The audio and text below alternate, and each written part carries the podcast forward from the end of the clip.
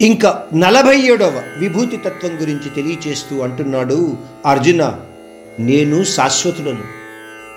నా లోకంలో ఎటువంటి మార్పు ఉండదు. అందువలన నా సమయకాలము అంతము లేనిది అందువలననే నేనే మహాకాలము లేదా అక్షయకాలము. ఇది నా యొక్క విభూతి తత్వంగా గుర్తించు అని పరమాత్ముడు తెలియచేస్తున్నాడు.